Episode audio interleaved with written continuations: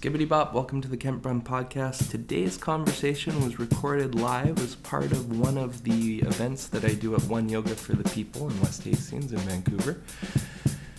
The conversation was part of a workshop entitled Yoga and Conversation Over Coffee. If you like this or you want to be part of the next one, that's on April 1st, which is a Sunday at 1:45 p.m. Uh, the workshops are by donation, so uh, come have a conversation, have a coffee. Beautiful, wonderful, delicious coffee sponsored by Milano Coffee Roasters. They bring the coffee, which is very generous of them. So, before we get into this conversation, it's important that I thank One Yoga for the People for holding the space and as well as printing up the posters and doing the schedule. Uh, thank you very much to Milano Coffee Roasters for bringing that delicious coffee and uh, most importantly, thankful to everyone who showed up at the event, everyone who donated and participated. Uh, it means a lot to me, and obviously goes without saying that this is a conversation um, that could not have taken place if it was just me by myself. So, thank you very much for everyone that helped out and participated.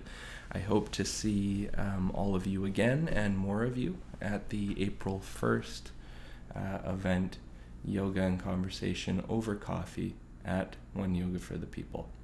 Today's conversation is about finding balance between the absolute truths that are dictated to us through faith, through the yoga practice, this idea of we're all one, while being balanced and harmonized with the relative truths that we see in our day to day life where people are separate from one another, where people are suffering and finding that sweet spot, that place of harmony and balance where we can still maintain that feeling that the universe is in fact moving exactly in its perfect way as it should be, while at the same time allowing ourselves autonomy to follow our dharma, uh, to prevent suffering where possible, to help one another out, and to live as a society to our highest level, or without sounding too yoga teacher about it, to our highest vibration. So, without further ado, we'll get into this conversation. Hope to see you April 1st at One Yoga for the People. Thank you for coming, for showing up. Skibbity Bop, Kent Brun Podcast.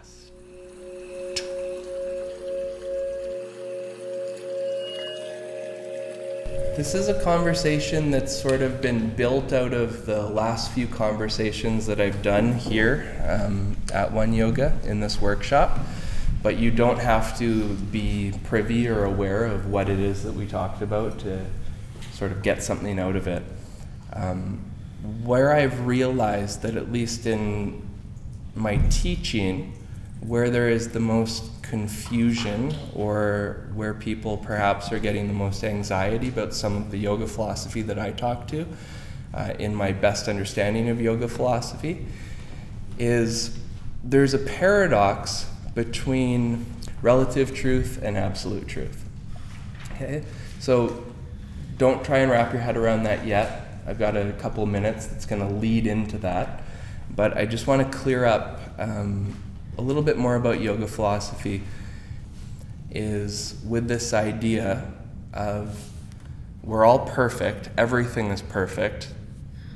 This whole thing is designed uh, exquisitely, versus I know somebody who's suffering, I've seen people that are suffering.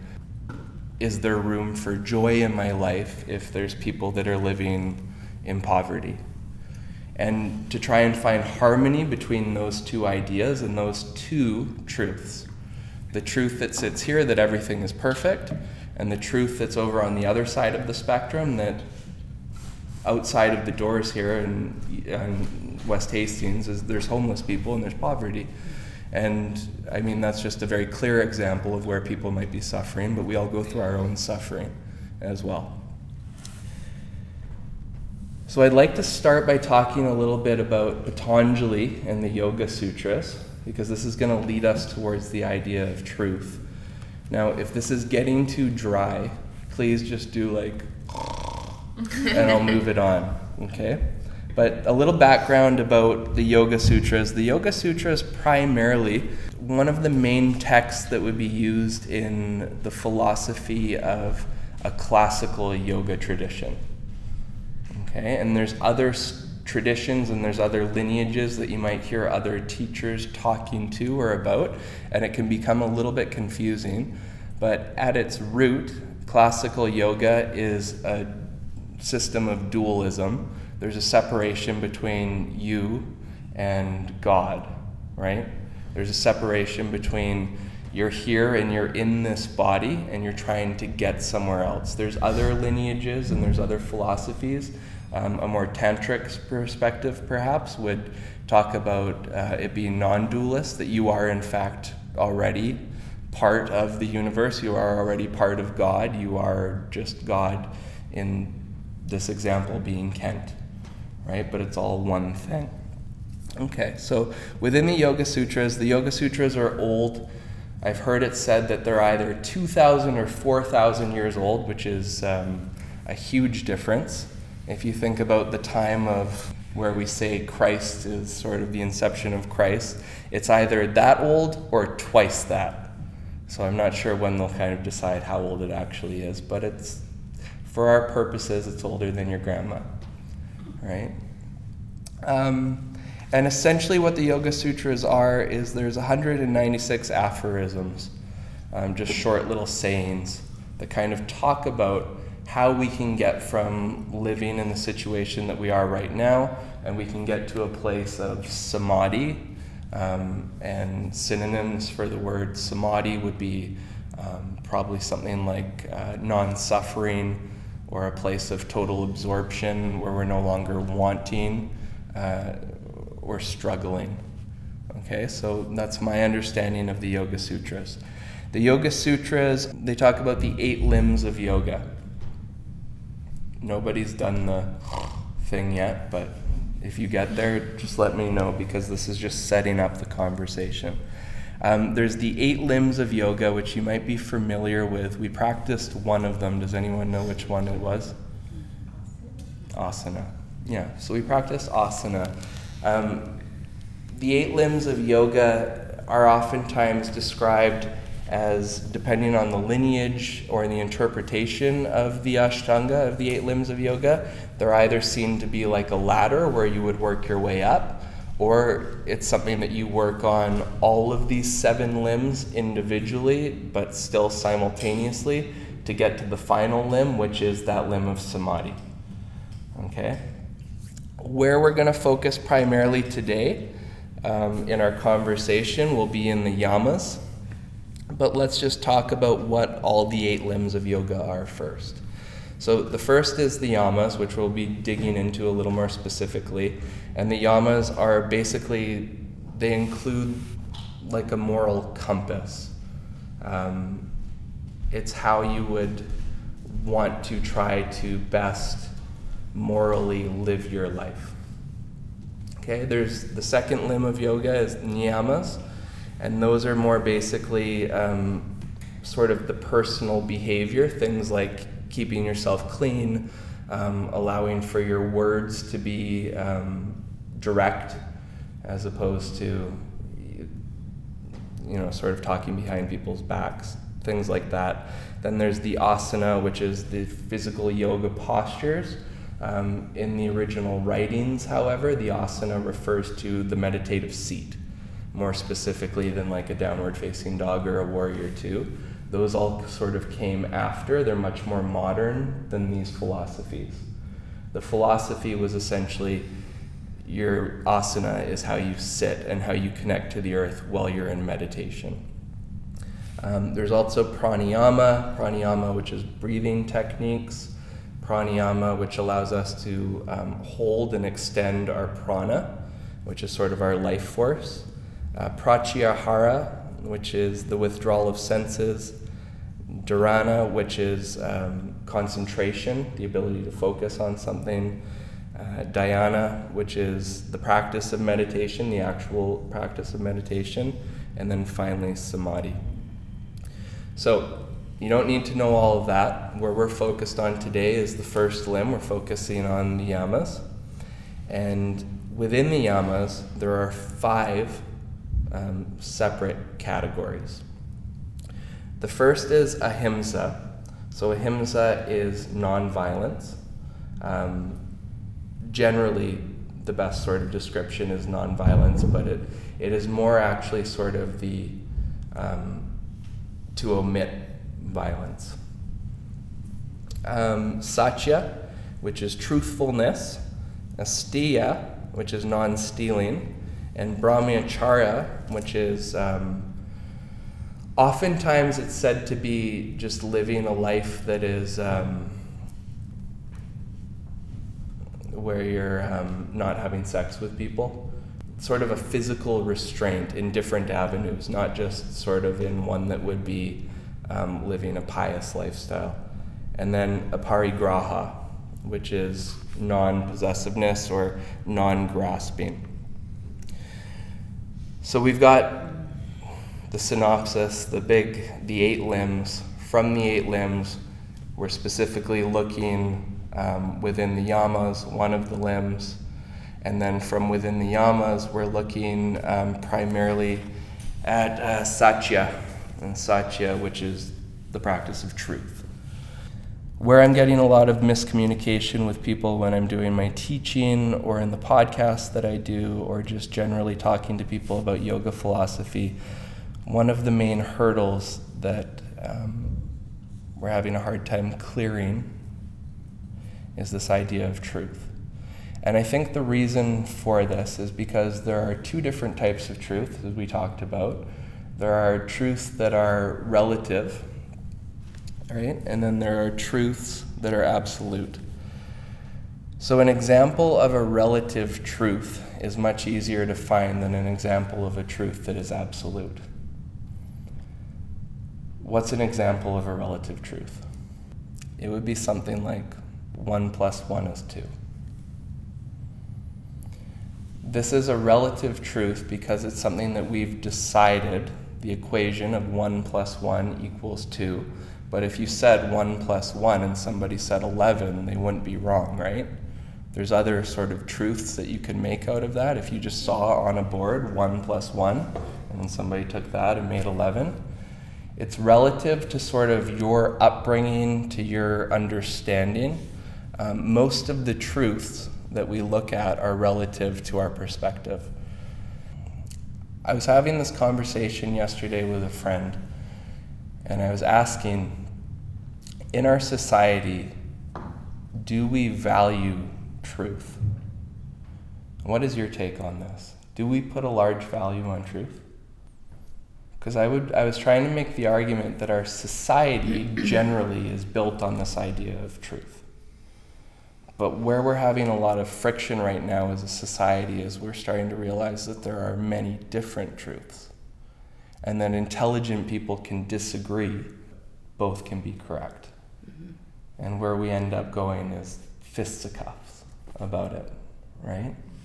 People like their truth. people like their truth. Mm-hmm. Yeah, people are attached to their truth. I'm attached to my truth, 100%. I think there's value in expressing one's truth, maybe person, personally or collectively, uh, I know my own experience is when I do so, what happens is um, the other person has been given permission to do so the same, and through that, there's not necessarily conflict. That's not my experience. you know, uh, necessarily, it's more um, there is like a, a, resolution or an opportunity for me to see in a different way or from a different angle. And I totally understand that my truths are life experience driven, you know. And um, but I think there's opportunity for change mm-hmm. in expressing our truth. Mm-hmm. Yeah, a, a, relative truth could potentially be something that is continuously in flux mm-hmm. and changing mm-hmm. from year to year or from day to day. Mm-hmm. Right? So, what would an absolute truth be then? Law of gravity. Law of gravity. yeah, the sign. Um, the scientific method is something where, and I'm not a scientist, but my understanding of the scientific method is you go in questioning everything. In science, they have very few laws, they have several theories. So, the law of gravity is actually not absolute because the law of gravity is this From my perspective here, if I throw my phone up, it's going to come down and smash. But if I'm somewhere where gravity does not sort of adhere to the same rules as Earth, that is a relative truth. Interesting, right? So on Earth here, the law of gravity is something that is relative. Gravity can be different in different places. That's true. Yeah, so what's so what's an absolute truth? We are one. Mm-hmm. We are one. Yeah. We are one.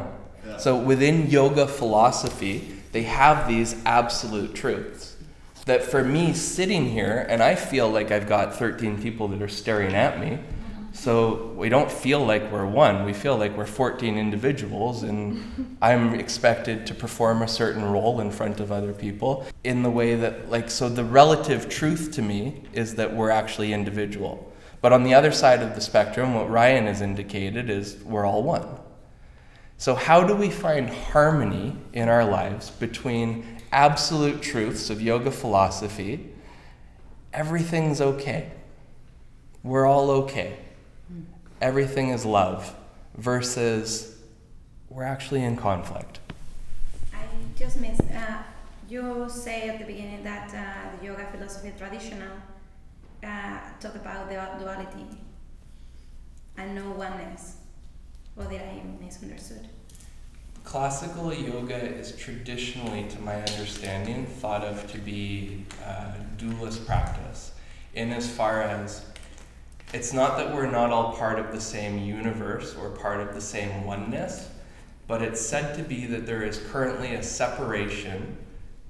I'm here, I'm living this incarnation, I'm in this body, but if I live according to the Yoga Sutras, there's a reward of samadhi at the end Okay. right? So there's a dualism in that regard, the separation between you and everything. Whereas in other philosophies, which are often taught in the same yoga studio as a classical yoga, like a tantric philosophy of you actually, there's nowhere for you to go, there's nowhere for you to transcend. Your body is already part of God, so just connect to that. Um, so my understanding of the differences between a classical yoga perspective versus sort of the more tantric philosophy would be um,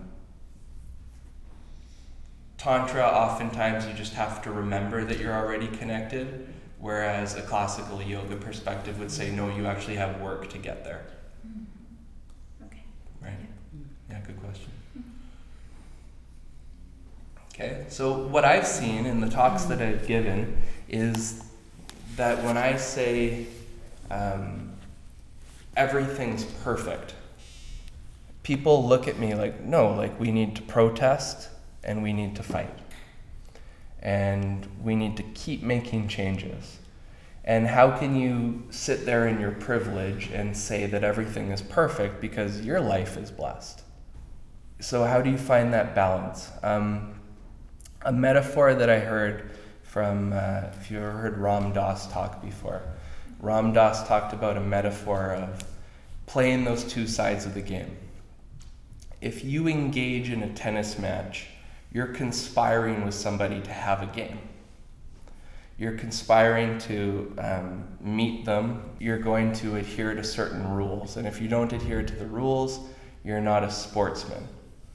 But if you're too much in love with your um, with your nemesis on the ten- in the tennis match, right? You're a pushover. So there's a fine balance when you engage in um, taking the harmony between an absolute truth and a relative truth. So how can you still exist in this world where you know inevitably everything is as it's supposed to be, but at the same time, your dharma will still require that you move forward in a positive direction, um, relieving suffering where possible, but not to the point where you create suffering because you go so overboard trying to stop suffering. So there's a balance between those two. Oftentimes, I think most of us are not doing enough to alleviate suffering. We're causing suffering. We don't want to be too far on the side of everything's okay. I don't even need to try because God or the universe has this. versus being on the other side where it's just you're creating pain because people have to look after you because you're being so reckless trying to end suffering. Right? Well, when you um, when you spoke of like uh, the protest side of things, and I thought of like social justice or environmental movements that a lot of which occurred in in the 20th century and continue to occur. I think there's there's two sides to you know we can protest and we can say this is wrong and we need to change this, but there's also that side of being the change that you want to be in the world, and that yes, not everything is perfect, but you know, I, I do believe in, in activism and protest, but I also really believe in in being, you know, what you want to be in the world and being the change for for positivity, whether it's social justice or environment or whatever, indigenous rights. You know, how can we, you know, be the truth of what we need to be? You know, there, there's a lot of things that are wrong, but there's a lot of things we can do that are right and take steps to um, reconcile those things. Oftentimes, we can become so overzealous with creating change that we forget to love our nemesis. If you're out protesting a certain thing, you need to remember that you actually are the same as the people on the other side of whatever it is you're protesting. And you need to have that love for them, just like in the tennis match. But you can't have so much love for them that you forget to play the game right? But at the same time, you just can't be such a poor sport playing tennis that there's no place for you to play the game anymore. So it's finding that balance where you still have compassion and love for whatever it is that you're moving against, and you're engaging in a tennis match with them.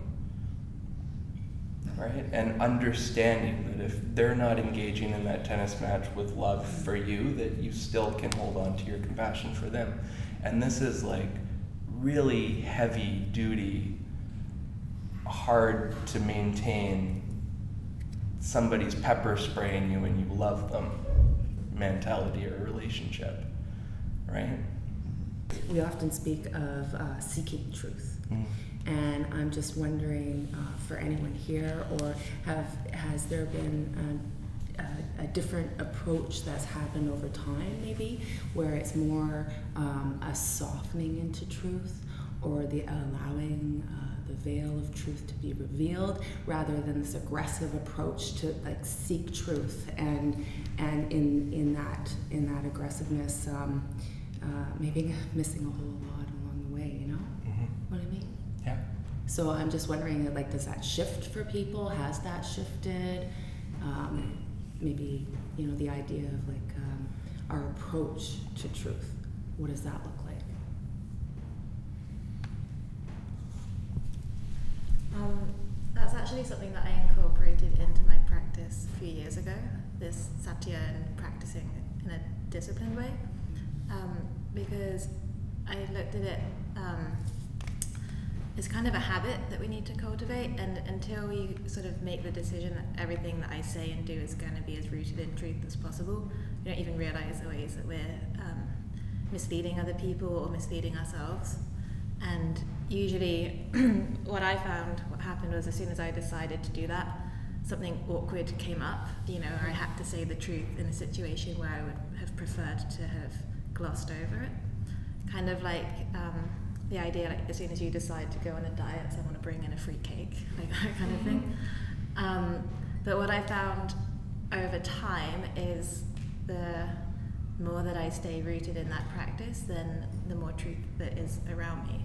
And it does become more of a habit, not perfect in any way, but in moments when I'm not sure about a decision, usually like some kind of true decision will arise. You know, I um, I've made sort of more intuitive decisions, I think, because of this practice of um, putting my effort into being as truthful as possible. But it, I, yeah, I find it's a practice. I think it requires a certain amount of effort to get to the place where it then will be revealed.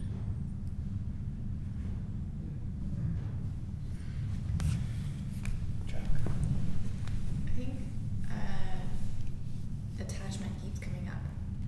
So, uh, attachment to an outcome. So, following truth with an attachment to something happening. So, that would, for me, see the aggressive side of I need some sort of thing to happen versus the non-attachment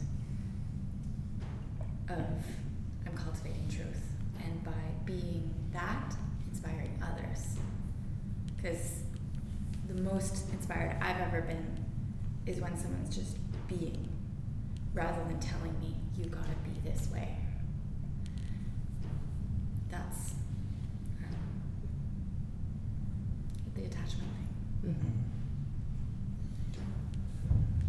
I think from what I know in yoga philosophy is Yoga Sutra 2.1 is, I think, relevant here. And it's Kriyas Yoga, or no, Tapa Svadhyaya Ishvara Pranidhanan Kriyas Yoga. And it's if you've ever, um, what is the, uh, I always forget it, but it always comes up because it's a good prayer. They use it. Um, it's used often in like Alcoholics Anonymous. There's a prayer, it's, um, you'll all recognize it when I try and fumble upon it, but it's, um, give me sort of the courage to know. Does anyone help me with this Yeah, one? God grant me the serenity to accept the things I cannot courage to change the things I can, and the wisdom to know the difference. Yeah, yeah. So that is kind of very specifically like Yoga Sutra 2.1. So it's um, the Tapaspadaya Ishvara Pranidhanani Kriyas Yoga is Kriyas Yoga. The benefits, the cleansing effects of yoga come by way of steady practice as well as the things that don't really make sense in your practice, not to just keep running your head into it, but instead turn that over to uh, Ishvara Pranidhana, turn it over to God, essentially, right? So there's going to be, and I think that is explicating this, like there will be certain relative truths that you will be able to understand. And you can go to your yoga mat or you can do whatever your practice is, and you can start to work those through, and you might be able to understand from your perspective how certain truths exist. But then there's going to be a certain leap of faith, that certain point where it's just like, there's that one thing that I don't understand. I don't understand um, how God works. I don't understand um, if God created everything, who created God. I don't understand um, where we go after we die. Like all of these questions you have when you're like a five year old kid and you start thinking about this stuff at first, that you sort of um, pack down in a way and kind of stop thinking about because it's just the absolute truths are really hard to come across. Um, I think that you need to be really compassionate and forgiving to yourself when you're unable to come up to an- with answers for those types of things. Was that a tangent or that right? So I think that understanding that these absolute truths are things that are just they require a certain amount of faith. And I don't know how you can make yourself or make others willing to take that leap of faith. So, this idea of everything's who, without feeling like I'm othering somebody or putting different categories into the room, who has a really hard time with the idea that everything is perfect? Because I, don't, I, be honest, I don't know what you mean by that. Right, Yeah. right. So within yogic philosophy, you would potentially be able to see the most atrocious and heinous situations. Um, people hurting other people, people suffering, um, people with misfortune. And to understand that from a yogic philosophy standpoint of their suffering and everything that is coming their way is part of their karma and it is eventually going to be um, transcending past that work that will actually free them. So that is to be able to say that somebody suffering is actually in the perfect situation. Like so, so it's the idea that like everything's happening for a reason. yes, Evil has a purpose. yes. There's there's going to be like a balance from outcomes. Everything in life is an exercise to get us from this point to a point of enlightenment. Right. And that in yogic philosophy, they have the idea that you are constantly taking rebirths, and that if you are not currently understanding that suffering that somebody is going through at this moment, your next reincarnation, or maybe a thousand reincarnations down the line, you're going to go through that suffering. And we all have to go through every type of suffering to understand it so that we can have supreme empathy and then from that let go of like things needing to be a certain way. But still, you're asked to take a lot of different leaps of faith in that. Like, you're asked to believe that you're going to reincarnate. You're going to ask to believe that those people at a certain point have asked to go through that suffering. Where in this lifetime, they're not going to be like, I volunteered for this. Right? Because how often do we have something that happens to us that is challenging and we go, like, I asked for it.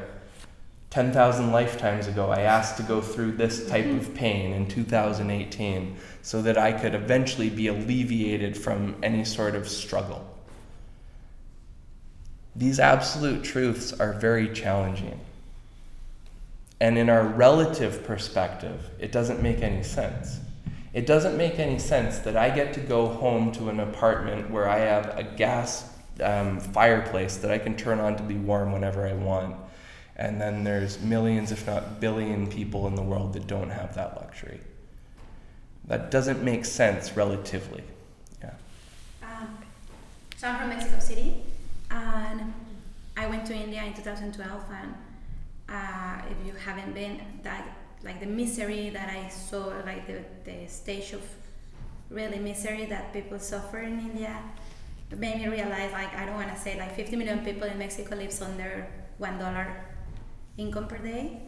Uh, I did like uh, work, social work in the mountains in Mexico, but I never saw the misery.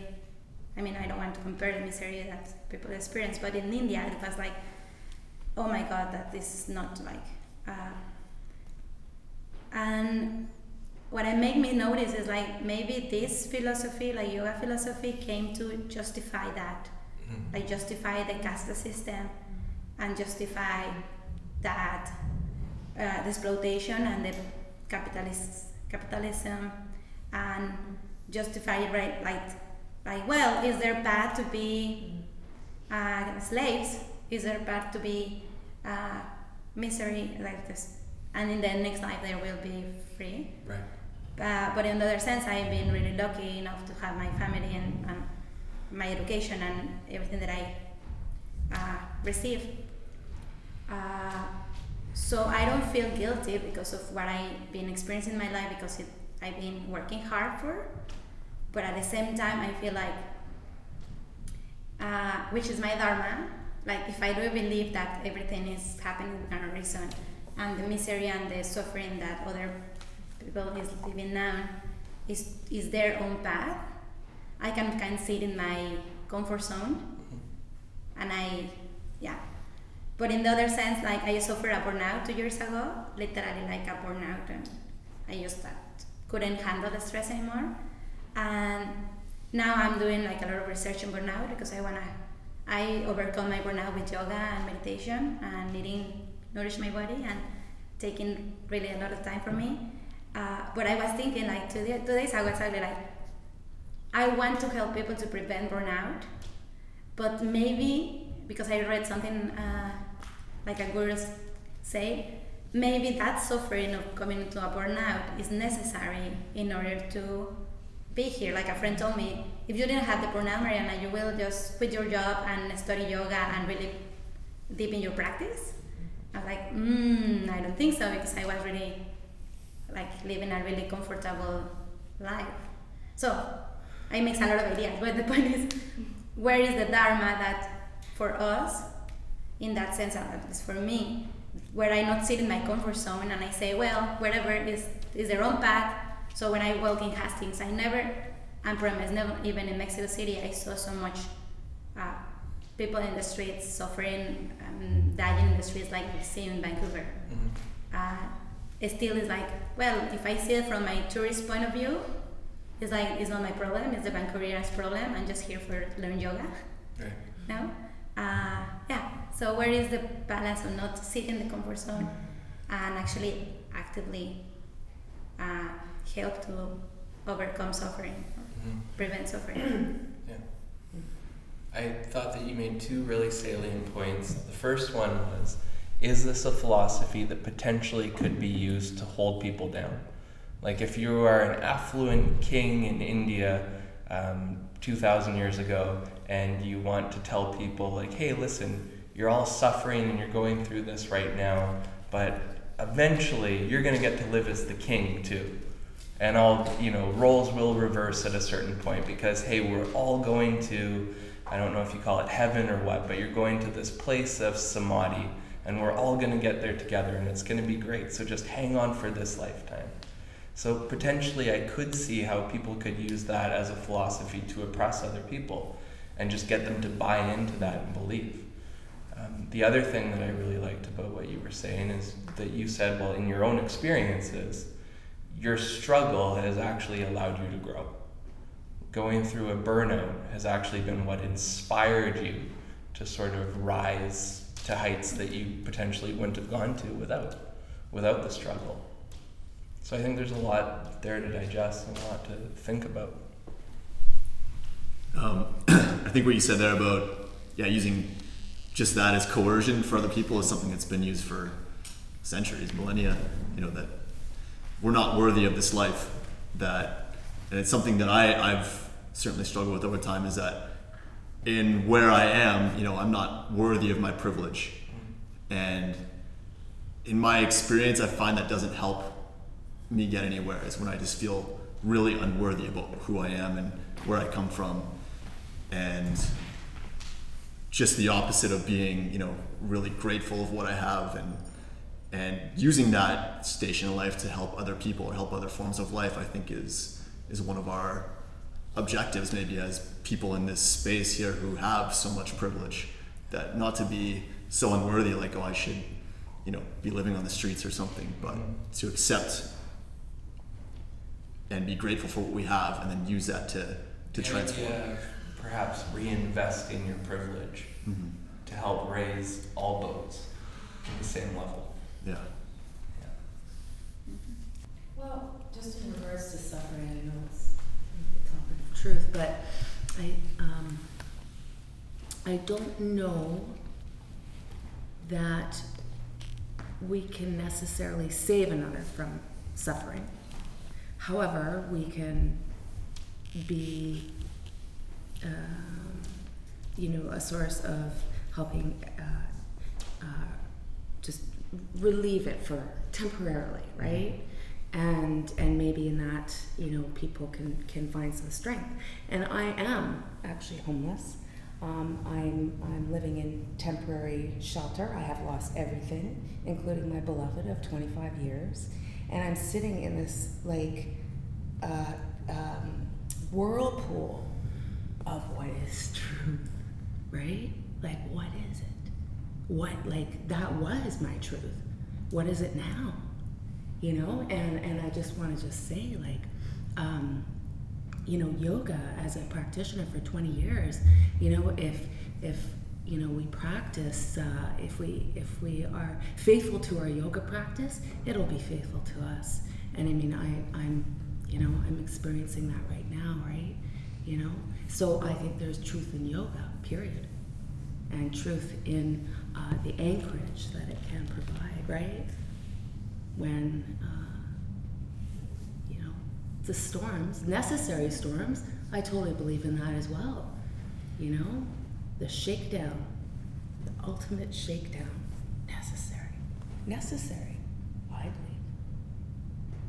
So, you know, truth, you know, I, all I know is, um, you know, when I asked that question prior, you know, it's like, do we go out? Like, I was such a truth seeker. I've been everywhere, like, seeking that, right?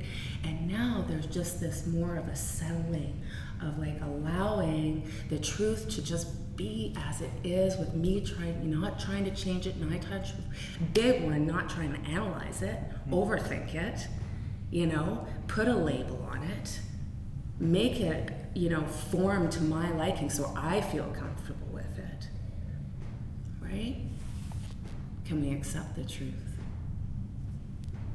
And is the other thing that I would add is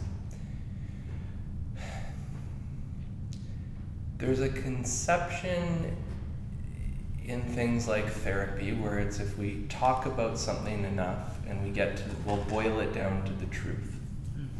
and from that when we speak the truth there will be healing or health will come from that truth but is there even a truth? There's perspectives right? And we do. We spend so much time analyzing this happened that way and so this must have occurred because of this and that and that. But can we even fathom the infinite amount of perspectives that actually go in to make a truth?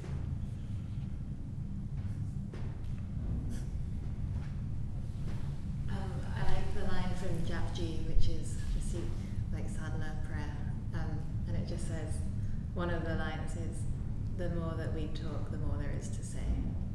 I just felt like that was relevant right now. because the more that we speak about perspectives, and uh, you know, you just kind of get in. It's like when you start to um, break it down to like the smallest thing, and then they look inside the body, and eventually you get to the atom. You think like you found the last thing, and you keep going inside. It's like the more you look at something, it just the more it expands. Was, you know, that quote, seek and you shall find. My thing is, seek and you shall find more seeking. Right? Like, exactly, right? How far do we go? And, So I I grew up as super Catholic and in a Catholic school, so uh, and I really took distance when I started my college of like all religions because I thought that that was growing as Catholic was really harmful for me because of the uh, guilt that is coming from Catholic. And actually, yesterday I, I was reading the Bible just because somebody was reading, and I just like like to look for a quote. I'm like, oh my God, it's in the the Old Testament. The eh, the the sin is comes from Moses, the the really roots of Judaism is sin. So Catholic your roots are sin. So I kind of took a distance of asking myself or people to be faithful to something. I just thought that uh, it's, it's gonna be so harmful to be just like blind faithful. So I coming back to your question about faith. Uh, so when I'm teaching yoga and when I'm sharing, and for myself, it's more like, mm, like I do feel that we are one. That's something that I feel is not something I believe in the sense of just of my my brain. I feel like the connection towards each other. So this comes more from my body and my energy body than from my really thought. But I do love to uh, talk about it. but it's more like I, I really, that's maybe my absolute truth or my relative truth. Yeah, it's relative for me, but it may be absolute for everybody that I feel the oneness. So, and that is for me enough to believe that if I follow the Yoga Sutras and if I follow in an active practice, I will, uh, as you say, like yoga comes to me. I come to yoga. Yeah. They say that um, whatever your practice is, if it's physical yoga asana, or if it's something different, if it's a karma yoga or a raja yoga, so a yoga that is an action, a yoga that is sort of of the mind, a yoga that is of devotion. There's all these different types of yoga that you might practice, right? But they say that when you're practicing a certain yoga, that you stay with that. You stay with whatever it is through the rocky times, as opposed to just sort of jumping ship.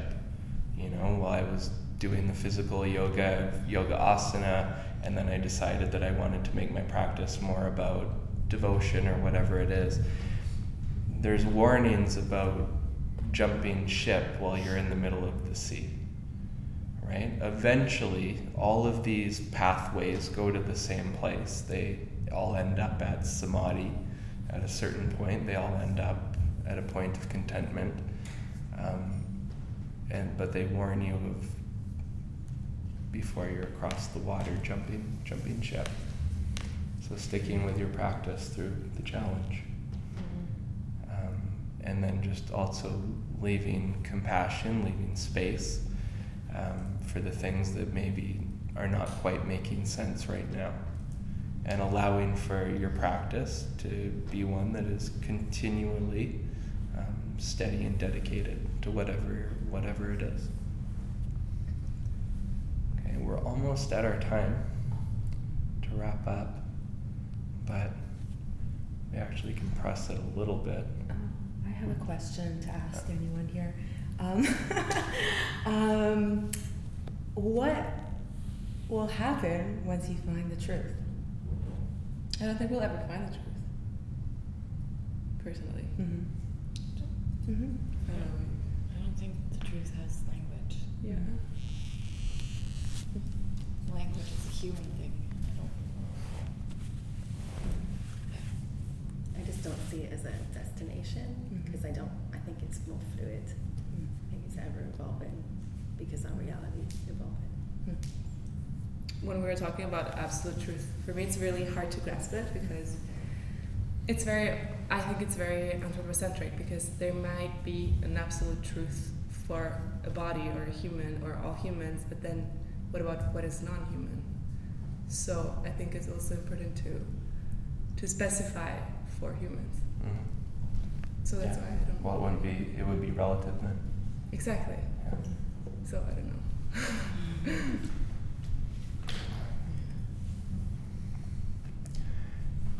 So basically, if there is confusion, that means that this little lecture was delivered correctly. If anyone came in absolutely knowing what was true, okay, because and then also just sort of the the warning in the Yoga Sutras and the warning in many philosophies of when somebody is absolutely sure of what the truth is, watch out. Mm-hmm. Right? Okay. Because hopefully we're all on the same page of isn't it just so amazing? Okay, so we'll wrap up this conversation. Mm-hmm. The next one is in April. It's April 1st, I think, April Fool's Day, but it's not a April Fool's thing. Please don't think it is. Um, and then uh, thank you very much to One Yoga. Thank you very much, uh, Milano Coffee, for bringing the coffee. Very generous of them, very delicious. And uh, thank you all for being here and being part of this. So let me know if you have any questions about if you want to listen to this podcast and you don't know how to access it. Um, it's on SoundCloud, it's on iTunes. Uh, so you can pick it up uh, if, just with an internet connection and a device. Okay, thank you all very much. Thank you. Okay, Skibbity Bop, thank you so much for listening. I hope you're listening. I don't really know. I get very little feedback about these podcasts, to be honest. I think I just sort of talk about them, do them, and then put them out there. And I'm always curious if anyone actually listens. Um, certainly to the end of the podcast, uh, like who's cut out by now. If you enjoy these conversations like I do, I find these philosophies just to be incredibly helpful from time to time when I find myself at a crossroads, um, just a different perspective, or even sometimes yogic philosophy just gives words for me to help to understand exactly what it is that I'm looking at or trying to get through. Um, so it basically what I'm saying is if you find these philosophies useful, great. Please do me a favor, share these podcasts, send me your feedback. I'd love to hear it. Till next time, don't text and drive, get ganked, get unganked, skibbity bop. Brown Podcast.